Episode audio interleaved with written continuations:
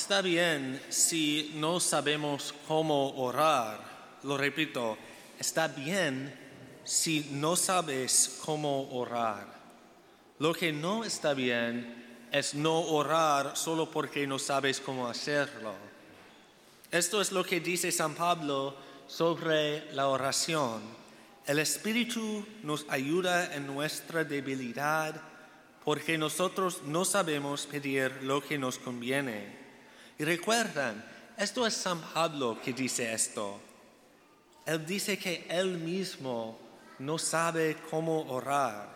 Y si San Pablo no lo sabe, tampoco deberíamos hacerlo el resto de nosotros. Pero luego lo que dice a continuación es mejor. El Espíritu mismo intercede por nosotros con gemidos que no pueden expresarse con palabras. Pues yo creo que esto es parte de la belleza de la oración. Mi comprensión favorita de la oración es que es nuestra relación con Jesús. Y cada relación que tenemos se funda en la comunicación con una persona que amamos. Cuanto más profundo es el amor, menos palabras se necesitan para una comunicación efectiva. Una mayor intimidad conduce a la posibilidad de una comunicación sin palabras. Y esto es cierto en las relaciones humanas. No siempre sabemos qué decir, pero a menudo lo mejor que se puede decir se expresa a través de una simple compasión que se puede expresar fácilmente sin palabras. Pero hay una diferencia grande en nuestra comunicación con Dios que hace que los gemidos sin palabras sean aún más efectivos. San Pablo dice que Dios, que conoce profundamente los corazones, sabe lo que el Espíritu quiere decir. Cuando oramos, si lo estamos haciendo bien, es el Espíritu Santo en nosotros comunicándose con Dios. Pero Dios es el Espíritu Santo en unión con el Padre y el Hijo.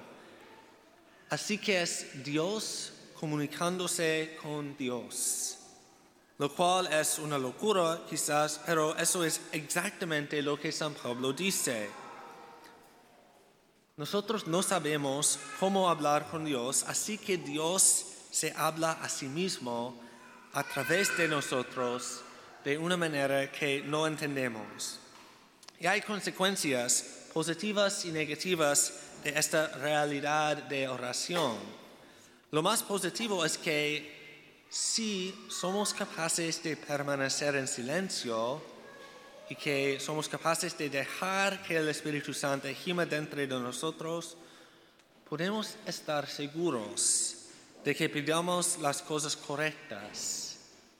El Espíritu Santo dice exactamente lo que hay que decir, aunque nosotros no sabemos qué es.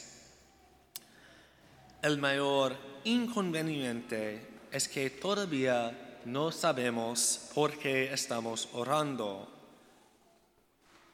Pero, como yo dije para comenzar, está bien. Está bien si no sabes cómo orar y si no sabes qué decir. E incluso está bien si no sabes lo que estás diciendo, porque el Espíritu Santo está gimiendo dentro de ti. El mayor inconveniente es que no lo sabemos. Pero eso solo parece ser un problema porque sentimos que siempre debemos saber lo que decimos.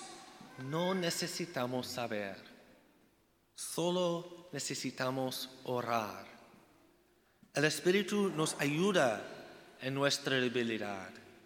Incluso en la oración Dios nos ayuda y los gemidos sin palabras del Espíritu Santo comunican lo que realmente sucede dentro de nosotros mejor que cualquier palabra.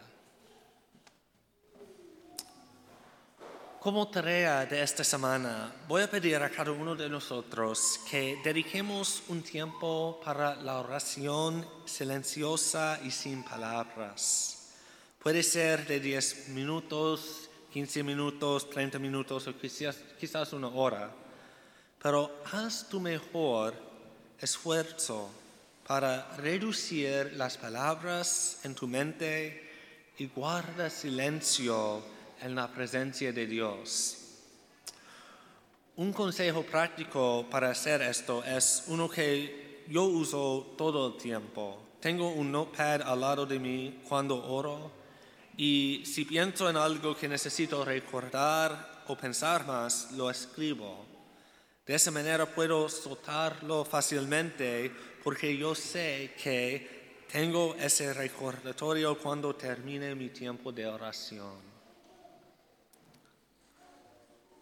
La comunicación con Dios es esencial, pero está bien si no sabemos qué decir.